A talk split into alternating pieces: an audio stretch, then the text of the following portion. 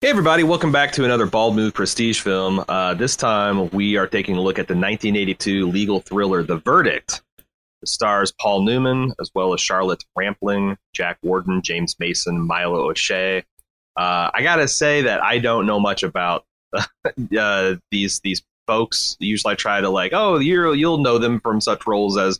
But I, I, got nothing. I got nothing for most of these people, except for Paul Newman. Everybody knows Paul Obviously. Newman. Uh, there are two people in here that you might know if you're a, a 90s, 80s to 90s movie fan. Uh, you might also know the, the Jack Warden who plays his like friend who's trying to kick his life back into gear. Uh, over the course of this movie, he was the grandpa in Problem Child. He was also the grandpa, I think, or no, he is Pops, which I think was one of their dads in Dirty Work. Um, he was in Toys, that Robin Williams, that weird Robin Williams movie. So a lot of films that I'm not familiar with, except for Robin Wow. Williams and Toys. I, I do, I, but I've only seen that movie like once. And he did Uh, a were bunch of stuff Good. earlier than this movie too. Oh, Like, yeah, these people guys are probably know him from those. I think there are a lot of English and Irish actors too, which might explain why, um, like a lot of the names were ringing a bell because they're playing. You know, this is it takes place supposedly in Boston. It's all filmed in New York, but uh, it's a time of Boston where there's still you can hear a lot of Irish lilt in the air in these communities. Oh yeah, Um, but it was directed by Sidney Lumet, which I have heard of, and he has directed a lot. He these are just the Oscar nominees: uh, Twelve Angry Men for Best Picture, uh, Dog Day Afternoon, Network. Uh, he's a pretty big, uh, you know, uh, old school film film screenplay written by David Mamet, who is fairly famous for writing uh, Glengarry Glen Ross. He kind of I, I, in my mind, he's more like a like a Aaron Sorkin in that he's like a dialogue specialist, but he's much more brutalist in his approach. It's much more, you know, instead of witty and fast paced, it's more like savage and biting in the, in, the dialect. But he's he's written a lot of stuff. The Postman rings always rings twice. The Untouchables, I like that movie a lot. Hoffa, Wag the Dog, Hannibal. Uh, I think is his most recent, based on the, a novel by the same name, The Verdict by Barry Reed. Um, the first time I saw this movie, you are I think went on a Newman kick. I don't know what caused it. Maybe it was that that damn uh, pool movie. Got the you on a Hustler. Yeah, kick. I didn't realize you had seen this before. Okay, did we watch it yeah. together? you- we watched it together. We were because we were Oh. like kind of trading back and forth, like movies n- neither of us had seen or whatever. And you're like, "Have you ever seen The Verdict?" And I'm like, "No." And or, may, or maybe it's because I we I don't know. We were watching some other legal thing. But anyway, you said The Verdict, and I'm like, "Okay, let's watch it." And I remember really, really liking it and thinking it like, yeah, this is a great legal thriller. Uh, I watched it again today, and I still appreciate it. But like, it's it's funny. Uh, we just talked about Amadeus, which is widely recognized as one of the greatest films ever made. This is widely recognized as one of the greatest legal thrillers ever made. And you said, you know, you're like, you know, with the Amadeus, like I don't exactly know why. Like I understand why this is a good film and why this is an entertaining film and why it's uh, a, a great watch. It's very watchable. I'm not sure why it's a great film, and I tried to pay attention because when I was doing my pre-research, I saw David Mamet. I'm going to definitely pay attention to the the um, you know the dialogue and uh, Sidney Lumet, Lumet with the 12 Angry Men courtroom thriller. Okay, I'm going to be looking for that. And I did see a lot of like these flashes of stuff, but like right. The the court the just the courtroom theatrics struck me as kind of like uh, unplausible like like when the movie got to the results the verdict the actual verdict it it shocked me like Mhm. uh like I, I i'm like i don't see how we got here from there um and then the movie just kind of winds up uh so I, like, maybe I have to see it more times, but like I, I guess I'm going to lean on you. Tell me, tell me the greatness of this film, Jim what's your experience with it why do you like it so much et cetera et cetera Uh, I think my my feelings on it, my relationship with it have changed after having watched it at least three times. Um, it is a movie that came out in 1982, so it's before a lot of the other courtroom thrillers, you know, except except like 12 Angry Men, obviously, like came before this, um, and sort of set the bar. I would say after having seen this a few times, this movie doesn't quite hit that bar. I think I like 12 Angry Men better. Um, Mhm. for me, this movie is all about the end, and and and it's it's everything from the speech he gives in summation of this court case up until the the credits roll, uh, and it, that's only like a two minute window there, because because this movie is very slow um, in its pacing. It takes yes. a long time to get started. You're you're yes. watching Paul Newman sort of go about his life, which is very sad. Um, and they're really like setting the stage for this guy has has experienced some downward spiral in his life. Um, you know, and when the court case comes in, eh, you know, things hopefully will start to turn around for him. Who knows? Um, but but by the end of the movie, it it has picked up its pacing a little bit when it gets to the actual courtroom stuff, and you start experiencing like all the things you think about in courtroom dramas, right? Where witnesses are are challenged and can't be pre- evidence can't be presented and uh, people go missing and there's all sorts of opposition from the defense. That's that's kind of where this movie picks up and really like grabs me. Um, and then that ending, I think the ending of this movie is fantastic. I think everything from that speech to the end. I won't I won't say too much right now because we're not talking spoilers, but I really feel those moments strongly. I know. I think you're right. The, like the, the, his closing statements, all that stuff is incredibly strong, and and the uh, cinematography is is really amazing too, and what it's suggesting and what it's actually accomplishing, and the fact that it's just this yeah. long ass take, a complicated dialogue, and and motions and and and the entire like you got this huge room with tons of people in the background and the way they um, stage that when you know depending on who he's standing next to and and where he yeah. wants the jury to look and where he wants the judge to look things like that it's funny because like I think one of the problems I have this film is that like this is one of those movies that every other movie since bites from. Yeah. You yeah. know, and like there was a huge cottage industry in the 90s of legal thrillers. Like John Grisham single handedly brought the right. legal pot boiler back into the public. And there's like tons of them just made, made, made. And like, I feel like The Rainmaker in particular, which I just saw like three months ago on a lark, um, is like just a straight up better version of this movie. It's got huh. because one I've of my problems with this movie is like they, they uh, well, at least when I read this, uh, they always frame the Robert Newman character as heroic, right? Yes, the um, combination like of Robert Redford and Paul Newman. Robert Newman. Sorry. I understand why you'd make that mistake. They're in basically every movie together. Yeah, yeah. When I the Paul Moon is this heroic, this this heroic figure. Um, but like I don't know, he sees like a guy like a mail clerk in World War II that was assigned to deliver a, a letter a half mile down the road to another station behind enemy lines, and took it upon himself to go to Berlin and try to murder Hitler and gets in all kinds of trouble, wins three Purple Hearts and a Congressional Medal of Honor. But on the other hand, dude, you were just supposed to run the envelope down a half mile. Like all of this heroic shit is the stuff that you you you yourself put yourself, you know, you, you put yourself in this situation, imperiled a bunch of people, and mm-hmm. you know, um, and then kind of survive by dumb doodah luck. Uh, and I feel like I don't know. There's just um, the relationship that he has with the woman. Uh, there's like you know, there's a romantic interest in this film that does not work for me at all. Um, other than hmm. like, uh, well, we like I said, we can't talk about the spoilers yet.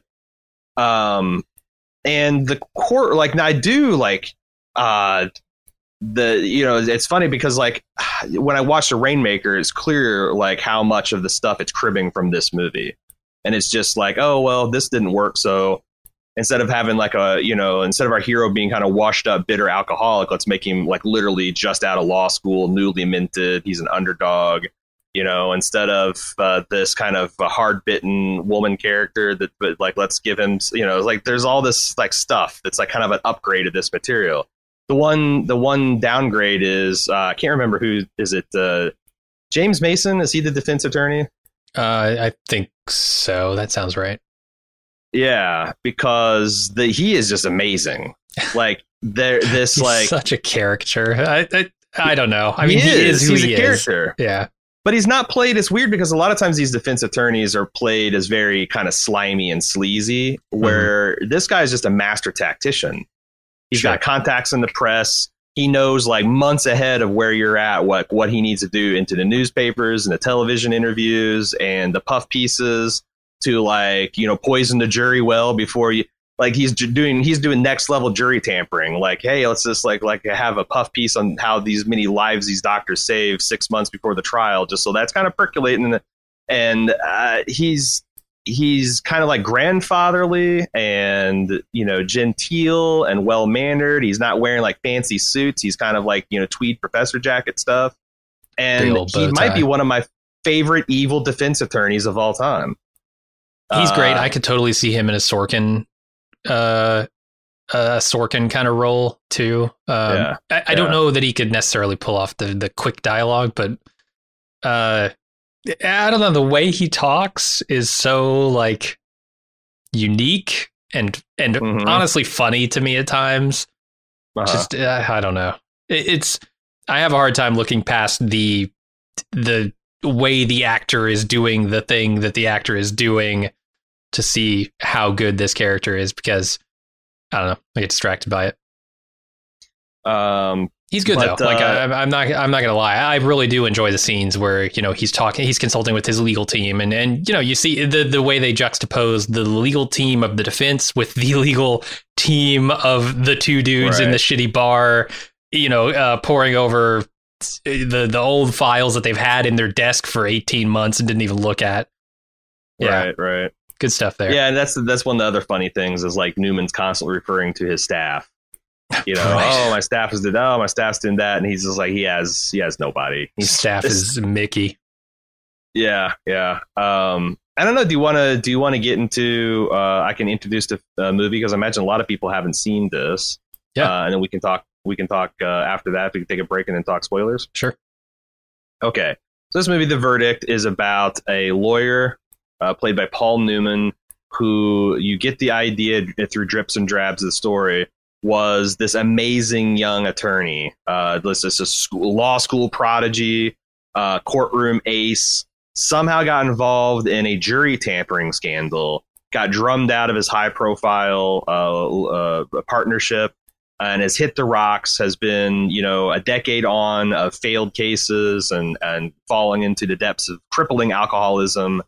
And his old, I think, mentor is his dude. Maybe he went to law school with him, or maybe he was a teacher of his in law school or something like that. Is trying to give him lifelines and he's set him up this plum case. All he's got to do is walk in there. It's ripe for settlement, get a settlement, and then try to rebuild his life.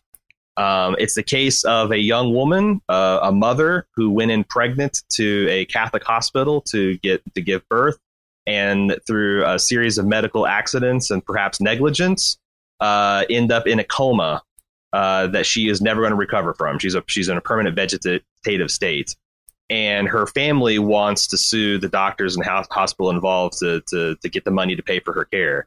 Um, he gets into his head that he is going to refuse to settle and he's going to take he's going to expose these doctors and this institution for what they are and the mistakes they've made and against everyone's wishes even the families like he just goes fucking maverick rogue uh, probably some disbarring offenses he commits in of course this film and he just tries it, it's just it's him versus everybody he's taken on the world the judge the defense the well-heeled defense attorneys the catholic church uh, the the idea of medicine in its entirety. He's he's going to take it down in and and the the half of the film takes place in just courtroom battle.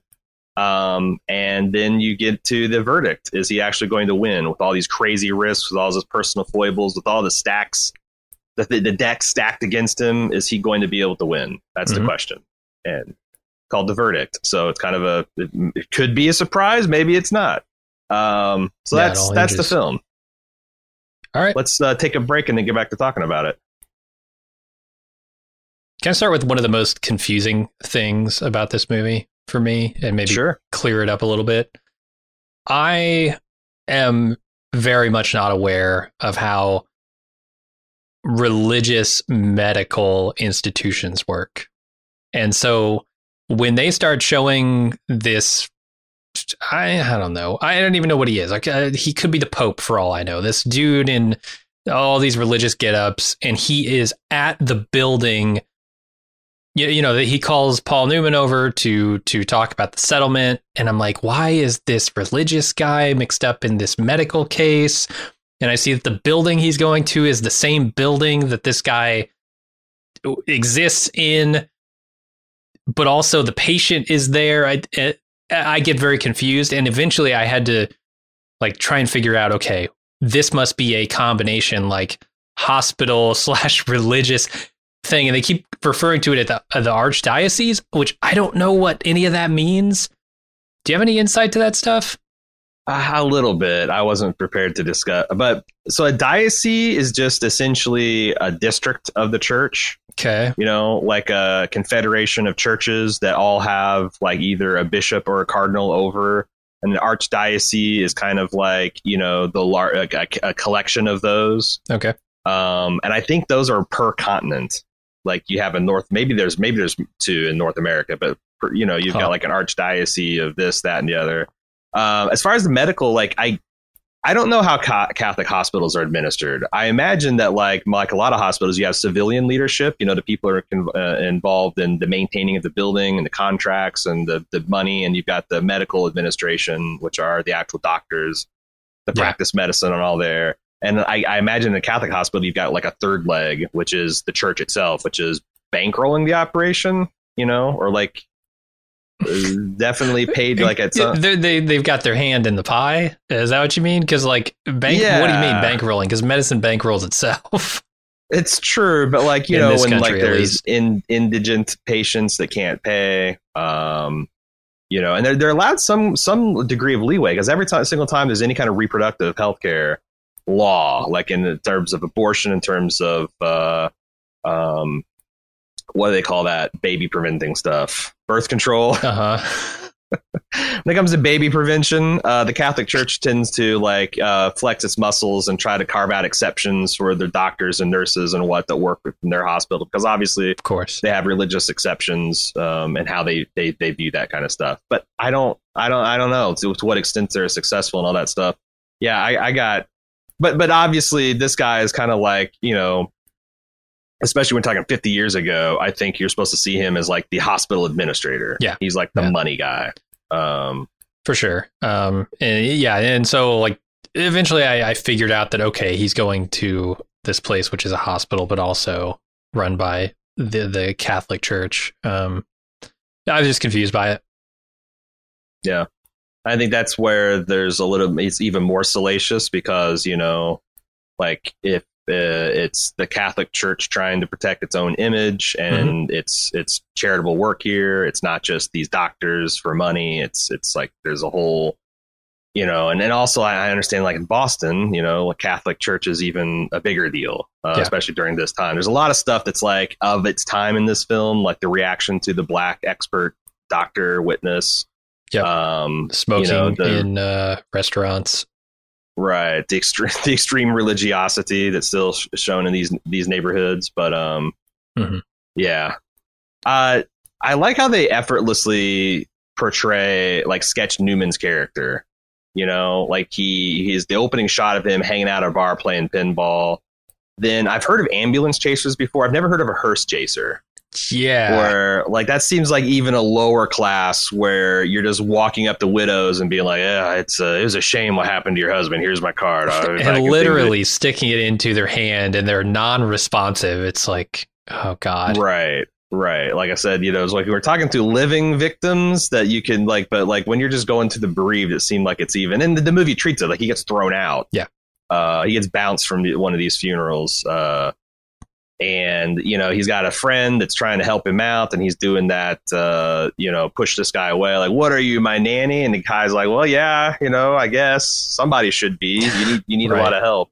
Yeah, they Uh, do. but they yeah the the way they they portray him uh yeah i get i get a sense of his routine you know um his breakfast let's call it where he goes to the bar he drinks a couple of shots he plays a bunch of pinball he drinks apparently a couple of eggs in a couple more glasses or in another glass of something beer i don't know whiskey if he's got know. court that day if he's got court that day sure right, right. I get the I get the egg, idea some that that protein. is his idea of breakfast, um, and he does that basically every morning. Which I guess what what is that drink? Is is a lazy fizz? It's like oh, I I, could make a fizz. I could I could you know aerate the yolks and pour it on, or I could just dump the whole fucking egg in and drink it, and maybe I'll be Rocky. Isn't- I don't know.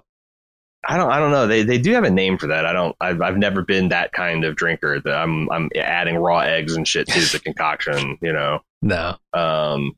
But uh, they, he also is like this guy. So he's he's destitute, but he does spend like.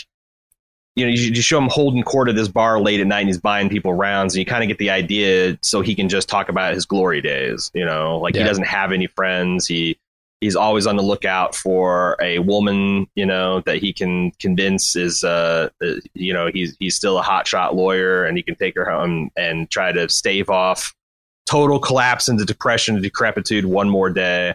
He's just, and the, the thing I think is interesting about this movie is he never loses that aspect.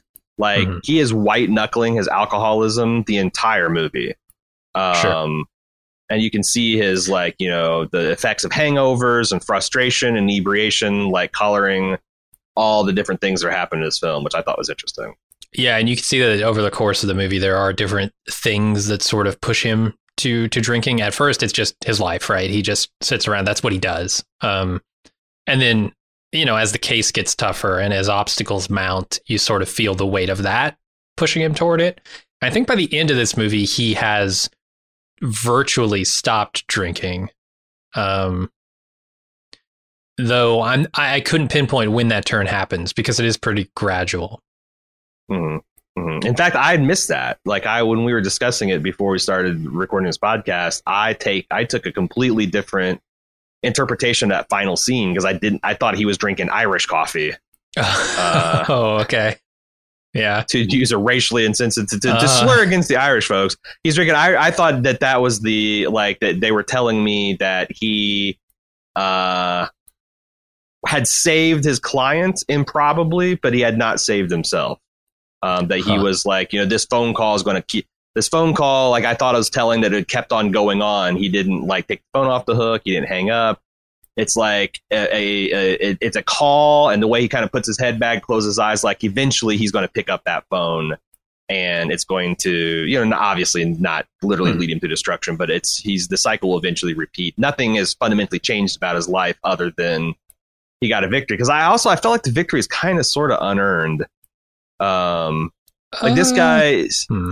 That's the thing like this guy felt it feels like um it was less reliant on his skill as a lawyer and him just kind of like bumbling around stepping on rake after rake after rake and eventually one of the rakes snapped because i yeah Well, Um, it, yeah, to me, it felt like he was trying to run a marathon, and there was this shitty defense attorney in a bow tie throwing rakes in front of him the entire time, and he keeps Yeah. stepping on him, and then eventually he he's able to like sidestep one of those rakes, but then he steps onto another rake that the judge throws in front of him, and, and then Mhm. like everybody on the sidelines realizes, oh shit, they just threw a bunch of rakes in his face. Maybe we Mhm. should just declare him the winner.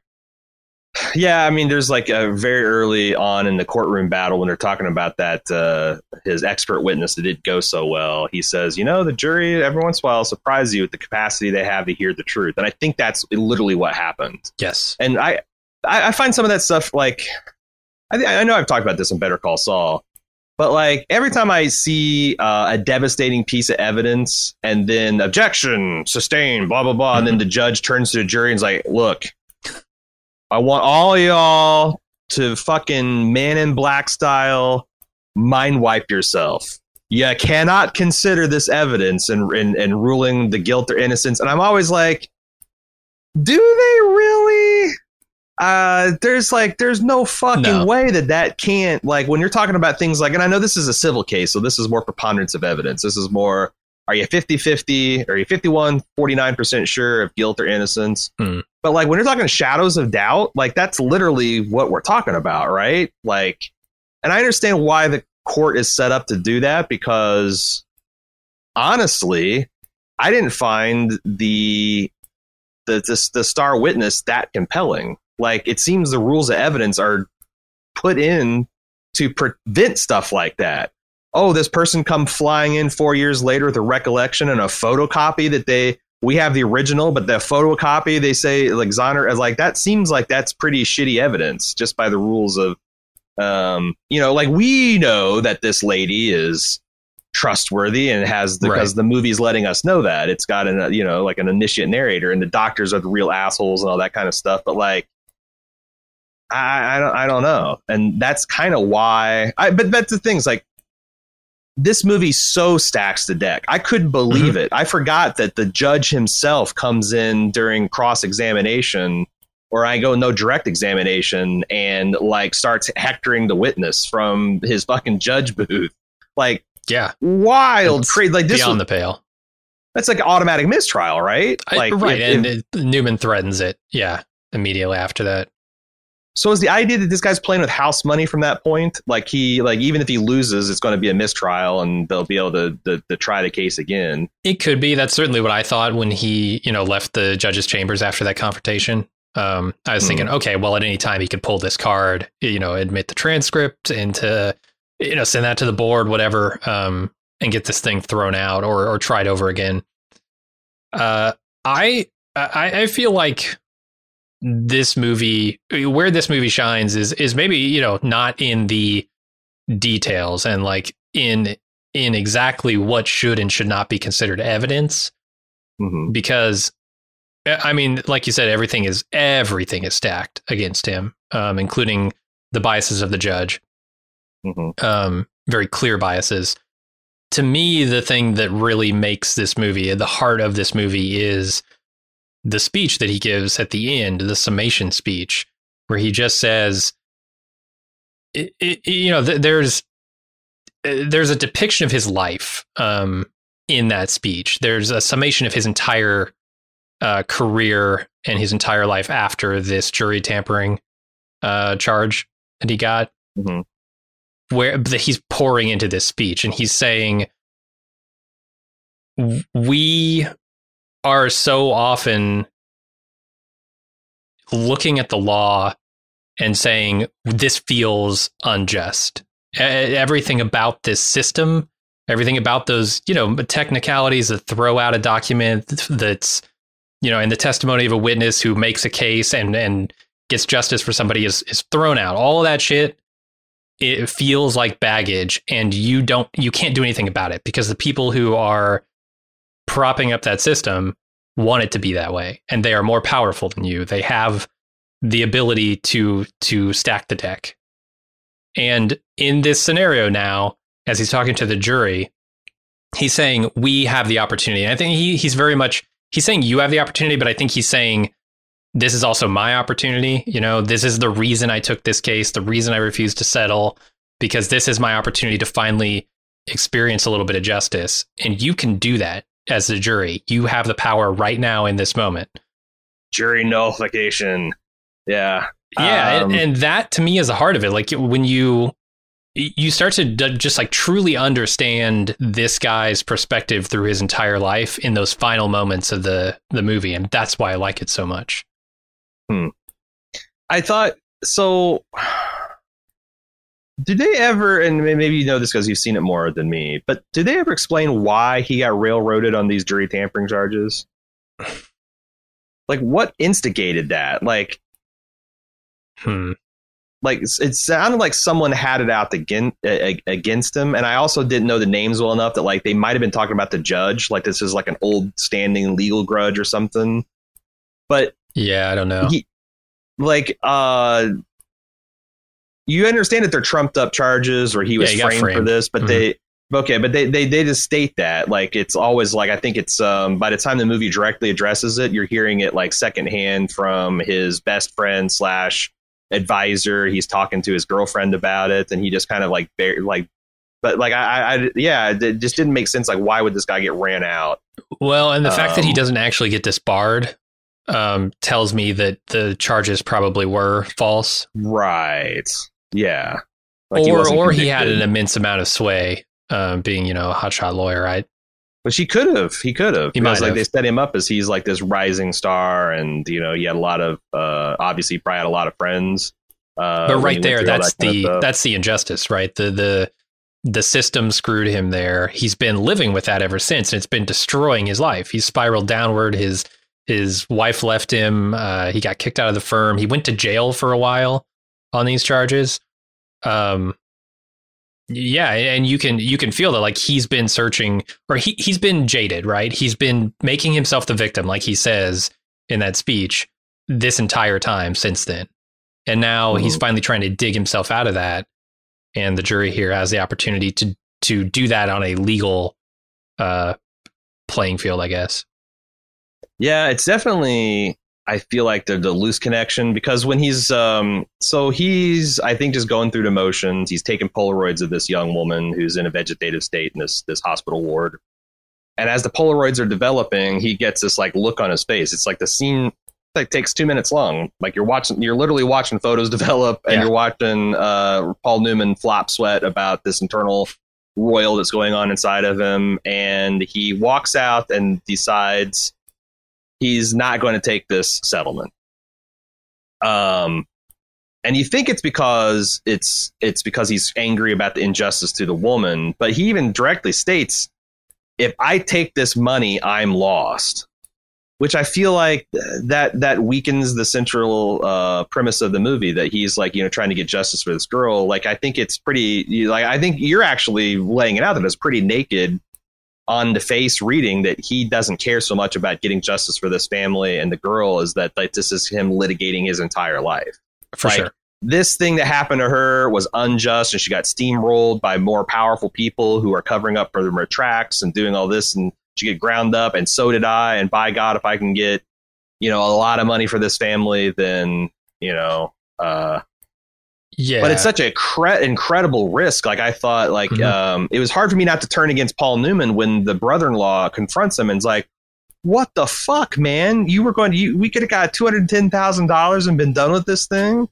You know what are you?" Then he's got yeah. this speech about, uh, you know, people like you do these things and make these decisions, and people right. like us. And he's talking about his wife and, and him, the little people are left to pay the, the, the butcher's bill for it, which I thought would then um, have some impact on Newman because Newman could realize, oh, I'm the big wig to this guy that's yeah, grinding sure. him up in my. But like, I don't feel like that ever. Maybe he's still too uh, much of an alcoholic, but I don't feel like that ever changed his his viewpoint on on the case or anything, or like no, I don't. Extra I don't. dedicated him to it, or no, it didn't change it. Um, but at at that moment in the movie, you're supposed to be thinking exactly that, right? Like, oh yeah, no, this this could actually be ruinous to this family. It could be ruinous to him if this doesn't succeed.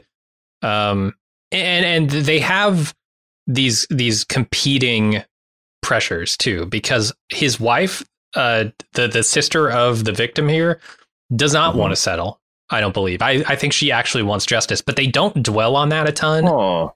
They they have once once this husband steps in, he's kind of front and center and putting the pressure on Newman to settle.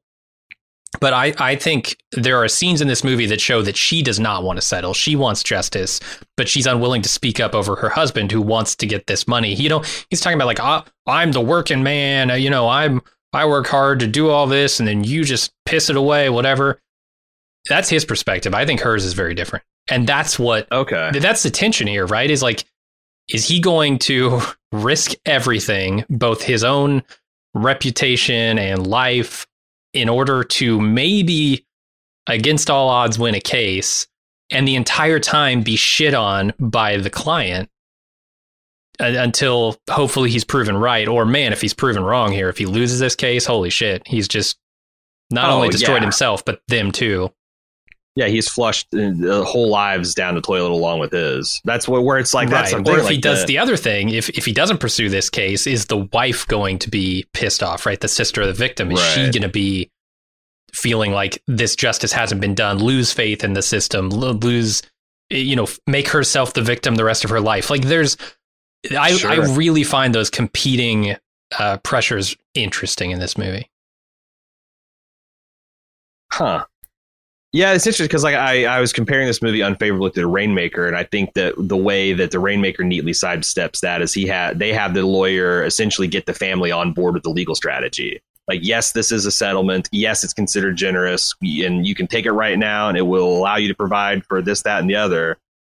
But these people are fucking whores, and they need to be taken down, and the whole family gets on board with it. But whereas this, it's like he's kind of like takes it upon himself, and it's just like it's just all fraught morally um, oh, yeah. And then you know, like they're talking about this uh, big time defense attorney, and he's doing shit that should get him disbarred. Like, I'm, it's got to be some kind of form of barratry, some kind of legal mispractice to hire someone to seduce the plaintiff's attorney and Oh, give it you is. inside information about. Yeah, yeah, Yeah, when, when but- Mickey discovers it, he's like, "Oh, you got your mistrial." Uh, You know, Right, right, right. it. But of course, of course, fucking Newman doesn't want that. He wants the to Yeah. get him by the throat. But then the very next scene, Newman is busting into some school teacher's mailbox, stealing her phone records, yeah, so that he gets So it's like, yeah, um, the yeah. Then I, I kind of because there's some of that in Rainmaker too, but it's always in response to the other person's dirty deeds, and it affects the other. It it it, it, it only affects. And I, maybe that's Grisham just learning from this. Like, okay, what are the I'm watching this with modern eyes. What are the moral pitfalls? Where are the places where, as an attorney, I'm like, oh, that's not that's not advocacy for your client, and I Mhm. like doing those, making tweaks and stuff. And this is just like the alpha version.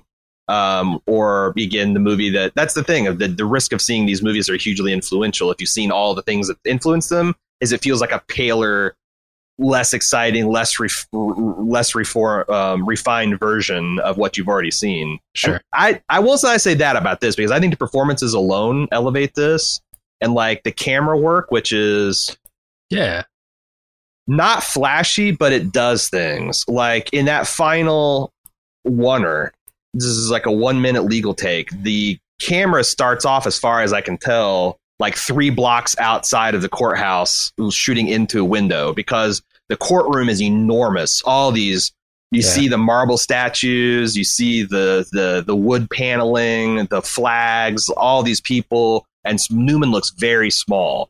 And throughout his whole speech, it keeps on pushing in and pushing in and pushing in, and then Newman gets to the like he gets up and starts animated and talking about these very things, like what is the justice, what is the court, is it the wood paneling, is it the marble statues, is it this, or is it like our human concepts of justice? and where do those go? Like, and as and as he's saying this, like the camera's now pushed into where only Newman is like just his head filling the frame, and it's doing such a great like uh like underpinning the script. Like you're going from this Yeah. one man who's against this vast system, impressive system, to bringing it down to just a human level. Like, do you trust me? Do you trust my witness that that all she wanted to be was a nurse, and these assholes ran her out of town, threatened her job, and all that kind of stuff, ruined her career? or do you believe these these these you know shyster attorneys and and doctors? Um and I, I thought that was that that was really cool. And it's something that like and especially like i i noticed it all towards the end of the scene. And then i realized oh shit this has just been one take. Uh yeah and i guess yeah newman did this and and this there's no trick photography at all. He, he delivers this like five minute soliloquy with a bunch of camera moves and stuff all all off all off the cuff. Yeah, some of those Uh, old pretty- school pretty actors, sweet. man, really good at that stuff. Uh, well, I guess this is something that they also don't do anymore, which is the director had them do three weeks of rehearsal as if it was a stage play. Yeah, before they even like you know like that that did they still I know maybe some people still do that, but like you can do a lot of polished things when because what's a what's a fucking stage play except for a three hour oneer, hmm you know, with maybe an intermission. But like Right. you can do that, but it takes a lot of practice and a lot of precision, a lot of discipline, and I don't feel like the kinetic pace of films today kind of lend itself to that. Uh, let's let's play a little podcast volleyball here. I'm gonna bump uh, so that you can set me up for the spike. Uh, Okay. Talk about the cameo that you told me about in this movie. So as I talked about the camera pushing in on Paul Newman, you might notice that sitting between the brother-in-law and sister of the victim, uh, very prominently, is a very young Bruce Willis. Wow, you showed me Full- this photo. I'm like, hair. that is remarkable because he would have been, of course, he would have been a big star by this point, right? 82. That's got to be around the time that Die Hard came out. No, no, I was, was totally wrong. about four. He was still. I mean, if you talk about the this being filmed in '81, he was still about four years away from Moonlighting. Uh, seven, eight years away from Die Hard. This was like uh, a very. But this thing is, he doesn't look really young. Has you Bruce know? Willis ever looked young? I, I don't know. I would love to see like a high school photo of him because Yeah. he might have just come out looking like 35. Some people some people kind of do that. So, so that was the thing. Like I, it, I, I misremembered how early Die Hard happened, and then you were like, "Oh yeah, no, it happened much later. It was '88, and that's why it looks so good. It looks more like a '90s film almost." And when I get the when I watch this movie, I get the sense that this is a movie of an era, right? This is like slightly modernized Godfather. This is like the conversation era Hmm. um, with Gene Hackman. It has that Yep. feel to it, and there are specific shots in this movie that make me think that. Um, one of them is I know exactly the ones you're talking about. the one where uh, Mickey goes to New York before Paul Newman is going to meet with Laura and tells him outside of the bar that they're going to meet in that she's a spy. Mhm. Um, and we haven't really talked about her yet, but I assume we will. That Yeah. shot is shot from above and it's Mhm. shot down on them while they're on the street, and there's no audio except for the street noise. So you Mhm. can't hear what they're saying, but you can see their physical reactions from a distance. That feels like the conversation where you're spying over the plaza, right? Yeah, those those long telephoto lens shots of them. Uh, I, I thought the exact same damn thing. Like this feels like we're watching what's her face and dudes fucking around in the plaza. You know. Right, right. And if you had the secret mics on them, you'd be able to hear that conversation, but we don't. Mhm, mhm. Um, and then you've got other shots like when they go to visit, or when when uh, Frank goes to the hospital to see what's the doctor who is going to testify that you know yeah, this is the, the give one that's like, deposition. like, like, it's like, yeah, these guys are assholes, and I'm, I'm going to torch him. His star witness that didn't just fucks off to the off? Caribbean. I Forgets about gets- it. I don't know. to underst- nah, no, no, no. That was definitely the defense attorneys and the Catholic Church's work. They Sent him on a vacation. Okay. hard. Yeah, yeah, yeah, yeah, yeah. That makes sense. Um, but the shot where he's he's walking through the building, talking to him, it's all shot from outside the windows, looking in Mhm, through. mhm. Uh, you know, you got the darkened outside and the well lit interior, and you're kind of following them down the stairs as they go. Uh, I, I really liked all those shots, and it feels like an Very era, voyeuristic. a specific era, because you can do that stuff nowadays, but it's it's done a little differently. Usually, that's why I was about to say is like this is a little bit of style without a purpose because like I'm not, I wasn't sure what they were trying to suggest with this voyeuristic. I mean, the conversation, Well, I mean, obvious. yeah, yeah, of you course. know, or like like usually when you see these techniques in modern films, it's supposed to suggest a uh, usually nefarious third party listening in. Well, I think it is, You know? right? It's the defense attorney's team uh, keeping tabs on him. Oh. It is what I read because from it. they've got the spy. Okay, yeah, the whole time he's being spied on, not just from not just by. Laura, but by the whole team, right? They probably have six people just following him around. I for completely forgot the plot about her being the double agent. Um, and it was a bomb when I I realized. I think I realized Same here. before they actually revealed it, um, because they mentioned uh, how good is it? because this this defense attorney um, is making these very definitive statements about like, oh, this is happening, this is happening, he's going to do this and that, and some I think the the cardinal remarks about your how good is your intelligence? He's like, it's very good. And I'm like, fuck, fuck, that's right. She is she's like spying on them because she's got she's in some kind of like you you get the feeling that she is where Paul Newman was 15 years ago. She's fought, run afoul of some powerful individual and she's fucked up somehow legally and they're trying to ruin her career. Yeah, it's and with this her, is her way to get ex. back into it. right? There, there- there's some they leave it kind of Yeah, yeah, nebulous, but there's Very something with her ex because he was a lawyer. He probably worked at the Yep. firm, and when they broke up, he Mhm. probably I don't know got her thrown yeah, out. another or- another basic injustice. Um, right. But that's the thing. It's like, cause so like every single time I want to get on, like I thought the movie was zigging me on the feeling for Paul Newman. They immediately pulled the rug out from underneath it. Like I'm like, oh, he's actually getting moved by this young woman's plight, and he wants to get justice. Oh no, this is still about him.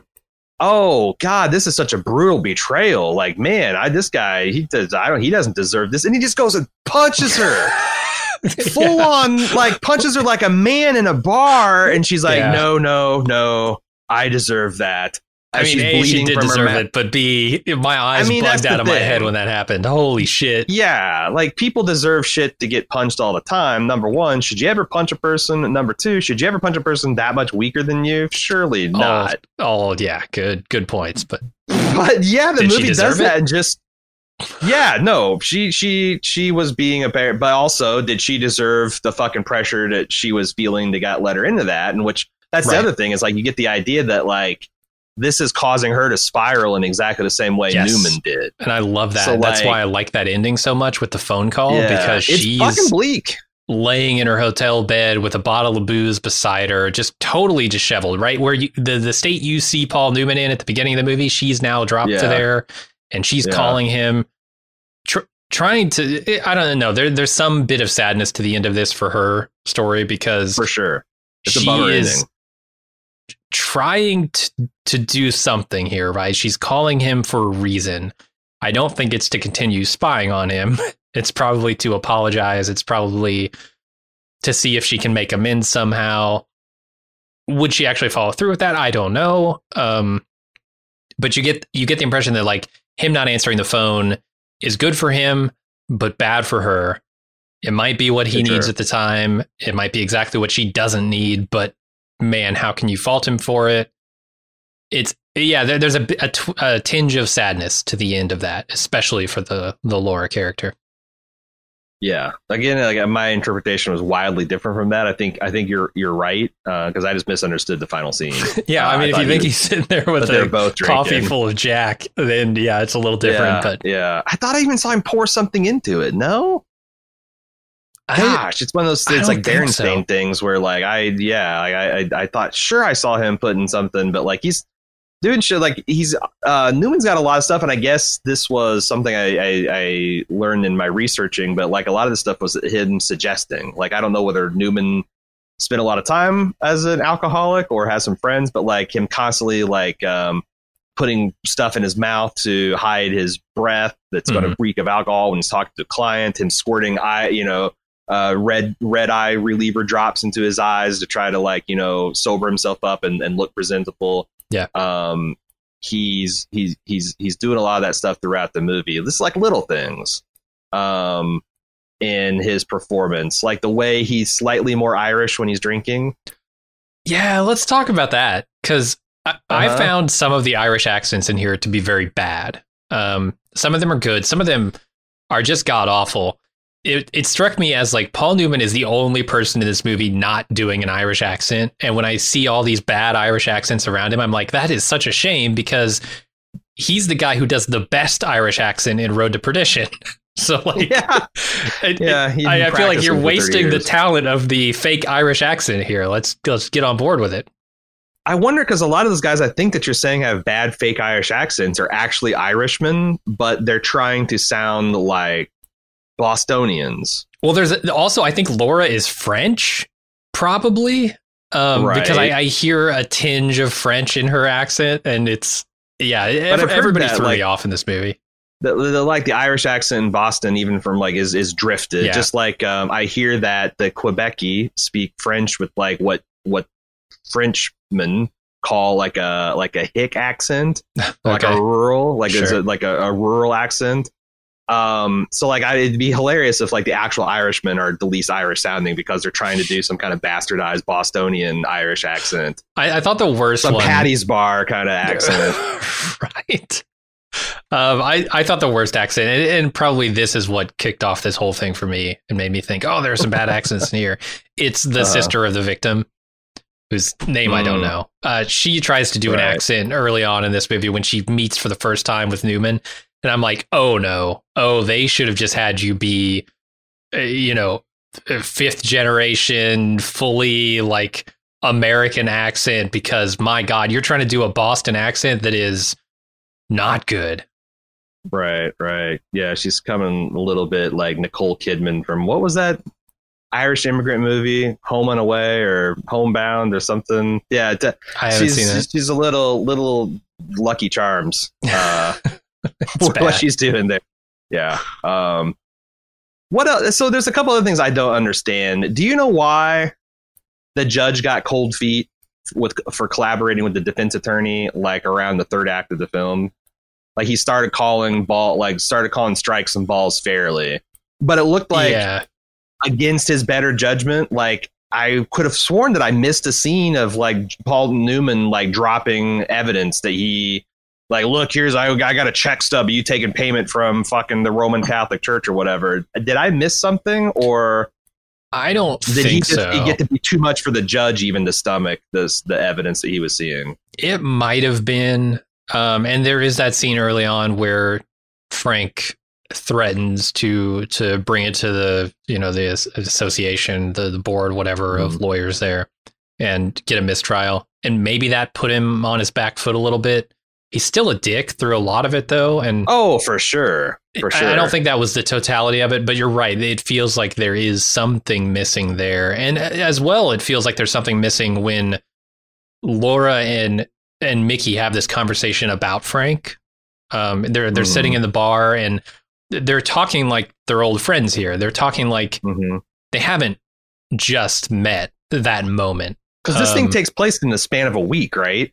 Yeah, yeah. The trial I think was ten days out when the movie starts, and Right. then over the course of those gets ten days, five days. It gets advanced five Right. days, and the judge did, does not grant a stay um, or a, a, a delay, rather. Yeah, less than a week, and, and she's just talking to him like, "Oh, I, we we clearly have a relationship here," when they never did in the movie. So I don't know. Um, and now it, it it kind of fixes a little bit of that when you find out she's a spy, and she would have a lot of incentive to come talk to his best friend. Yeah, be talkative over drinks and stuff. Yeah. Yeah. But also, like the fact that she worked her way into that much confidence. I mean, they do kind of establish the fact that that's kind of what he does. Like he looks for a barfly to take home and they know where he, because they know that that's, I also thought it was good is like to show the, it's, it's great because it showed the core competency of the defense staff when they're like, oh, this is the lawyer and here's all we know about him. He's this and Yeah. that and that, which kind of is our first introduction to Frank.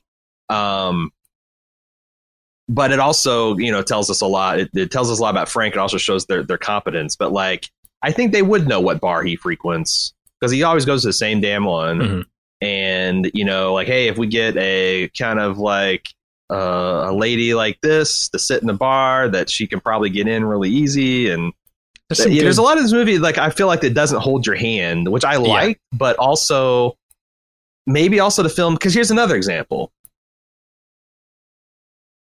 that nurse that's that was refusing to go on the record and it was protecting the other nurse kate the kate casey i forget what her, what her name is yeah, the admitting nurse. um, the admitting nurse.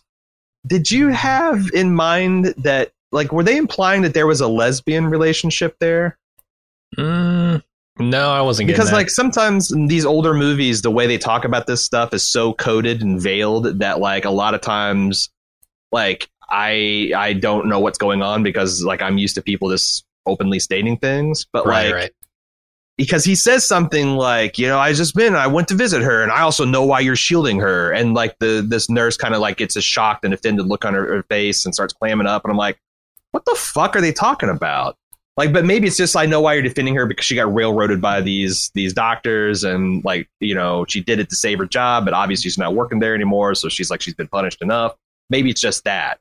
But Yeah. like the way it was such a strong accusation and such a strong reaction, I'm like, what the fuck is going on here? I think the Um, reaction was because uh, you know someone who's changed their entire life to to avoid that. Like she's gone to the trouble of hiding her uh, location, right? Doesn't tell anyone where she is so that she won't be asked questions and harassed. Would actually just talk to a lawyer. Bef- even before she talked to the nurse who was helping her, um, defending her, is like kind of a slap in the face to that to that nurse, right? Hmm. Um, I think that's why it was so shocking. I, I didn't get anything about like a some kind of illicit relationship.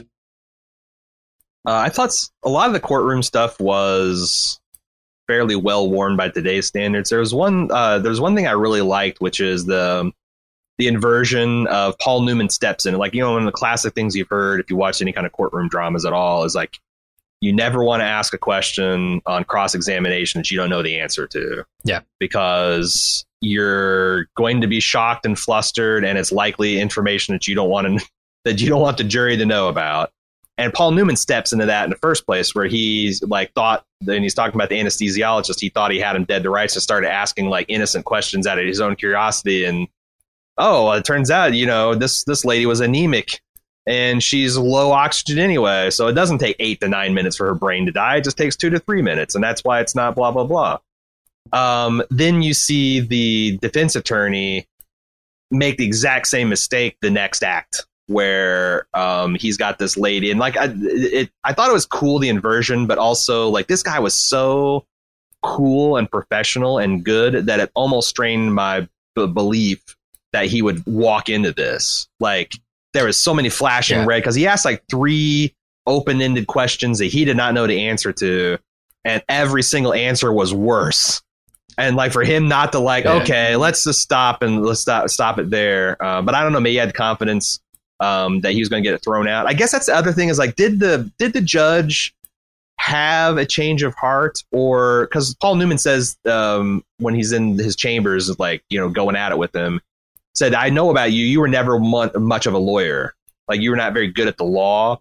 And like maybe that hesitancy is when they're asking evidentiary rules and people are citing different cases and this guy's like fuck i don't know. Like i don't want to get i don't want to get disbarred for your dumb ass. But on the other so maybe he's just uncomfortable with like that he's actually having to be a judge and he couldn't quite do it. He's he's more of a toady and a lackey than he is an actual justice Yeah, it could be. I I will say I have the least read of any character uh, on that judge. Like he he's a bit of an enigma to me. I I think the reason that the defense attorney gets flustered in that moment is because he's so used to being in control of the situation. Right? He's got his sure team of 20 legal experts and he's got his spies and he's got his news outlets and he controls everything in these cases. Mhm. So when something comes up that he doesn't control, you know, he gets he he gets a little flustered there. I I could see why that would be sort of a betrayal of like a character who should have so much experience in these situations, but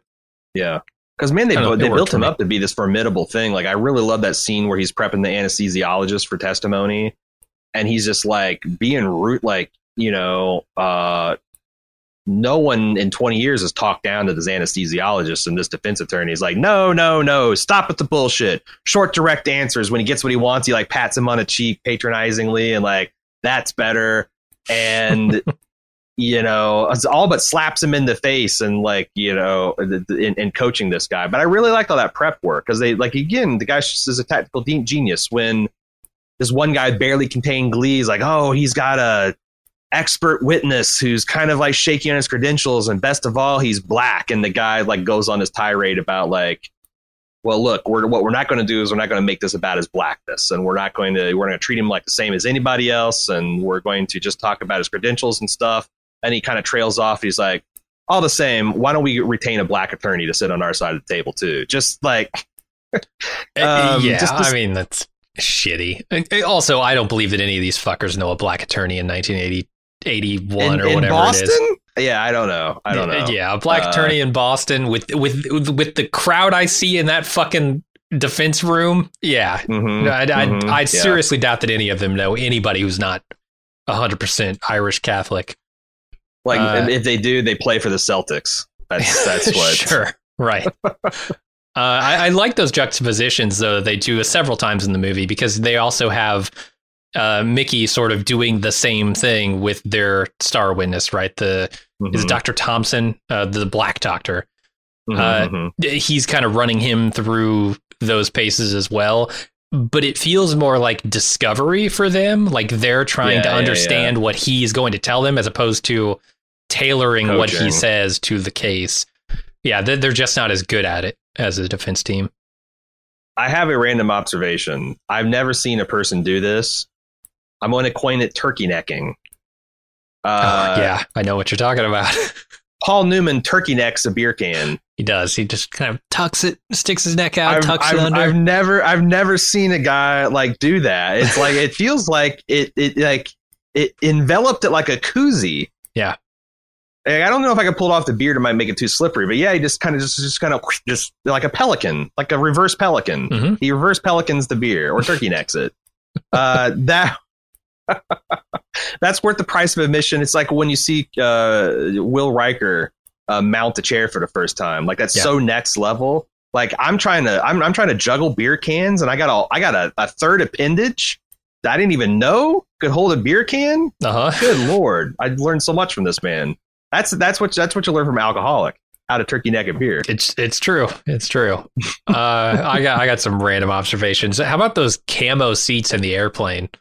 Did you did you No, take a I look at that airplane interior, man? Uh uh uh uh. Holy shit! Like the like you get kind of the textured stuff. You know how the walls of an airplane are, right? They'll have like a texture, but it'll be like they'll also have a pattern, and it'll be like I don't know diamonds or something. It's very subtle. It's very tasteful.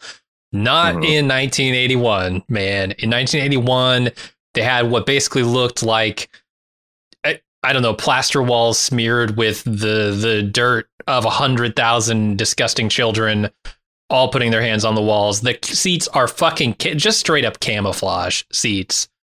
I don't know uh, what's happening. I thought that here. were they or they like everything's stained with nicotine.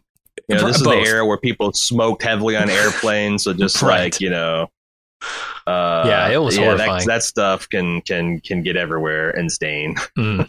I, I didn't see that. I didn't see the uh, 1980s uh, air airline before. Whew. It's bad. And I flew in the 80s, and I don't remember it looking like that. See, I did not. I think the first time I ever took a commercial flight was 96. Wow. Yeah. Huh. Must have been. Did you take it on your own? Like after you got Mhm. out of the house? Yep, I was like 19. It's Okay. like, that's when I flew to Hawaii. I flew myself on FedEx plane. Wow. The L- LA to Honolulu was on a Delta Jumbo. Ah, That's wild because my the first place I flew to was Hawaii as well. Uh, but I was young. I was very young. Yeah. Uh, we lived in California, so Now my parents are dirt poor. We didn't do much. Like the only travel we did is uh, we drove down every summer to my uncle's dairy farm in Mobile, Alabama. We spent half the week and on their fucking farm, and then Dad would splurge for a three day stay, uh, uh, weekend at uh, the Gulf Shores, Alabama, uh, on so we could get some ocean time in. Oh, yeah, okay. I didn't, didn't do a lot of travel as as a kid. Yeah. Uh, any other observations? I I have like one more. Hit me with it. the the best line in the movie, in my opinion, is when the judge is like taking over the interrogation of or the questioning of this witness, and Paul Newman says, "If you're going to try my case for me, I wish you wouldn't lose it." Holy Mhm. shit, that is a line. Yeah, yeah, yeah. I Good thought job, that's the thing. It's like um, I was really surprised that he didn't get like because when the guy's like screaming, "I'm to call the bailiff and have you this, that, and the other," it's like, man, that's some pretty like even a corrupt, shitty judge. That's some that's some some strong talk that Newman was giving to him, but he doesn't. yeah, Like, I mean, that's the thing is like Paul, Paul Newman through the vast majority of this movie just doesn't give a fuck. Um, not like I mean, you can tell that he would feel really extra bad if he loses his case for his clients, but Mhm. like I saw how he was in the beginning of this movie. you know, he he he'd just become a he just become a bigger wreck of a human being, but it's not like yeah. you know, Three eggs in the beer every morning instead Right. of two. Right, right, right, right. Yeah, it's a three egg. It, yeah, It's a yeah. three the number egg three egg days he would have would go would go up. Yeah, you'd be cracking a whole dozen in there pretty soon. Uh, one other question I have for you. So he's wearing. This is a nice touch, I think, from probably from Newman. Um, he's wearing his class ring, like the entire Hmm. movie. I, I I don't know noticed if you yeah. saw that, but it it makes me. It, it sort of makes me think that he is. Yeah, I don't know. Uh, trying trying to sort of I, I don't know, has some nostalgia for that old life that he had, right? Like I, I get the impression that like this ring is probably from a prestigious, maybe Ivy, Ivy League school. Um, He went to Harvard, I think they said. He was in he? the Harvard Law Review. Yeah, okay, so. that makes a ton of sense then. Um, and you know he's sort of still living as if those glory days, as if he remembers them fondly, even though he's so far from them, both uh, time wise and also stature wise.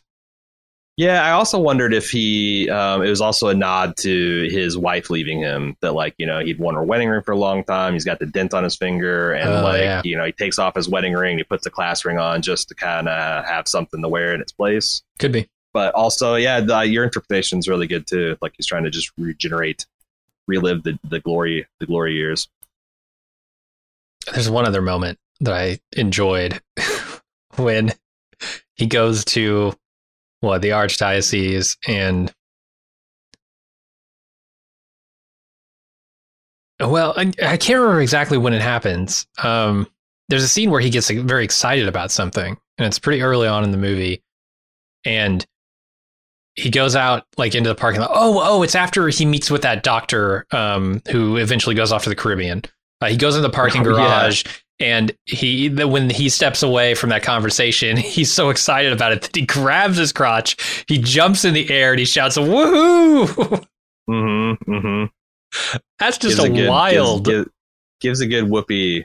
I mean, that's how devastating Yeah. this guy's going to be to the case, and how devastating it was to lose him. I guess. yeah, yeah. Um, I just found that hilarious.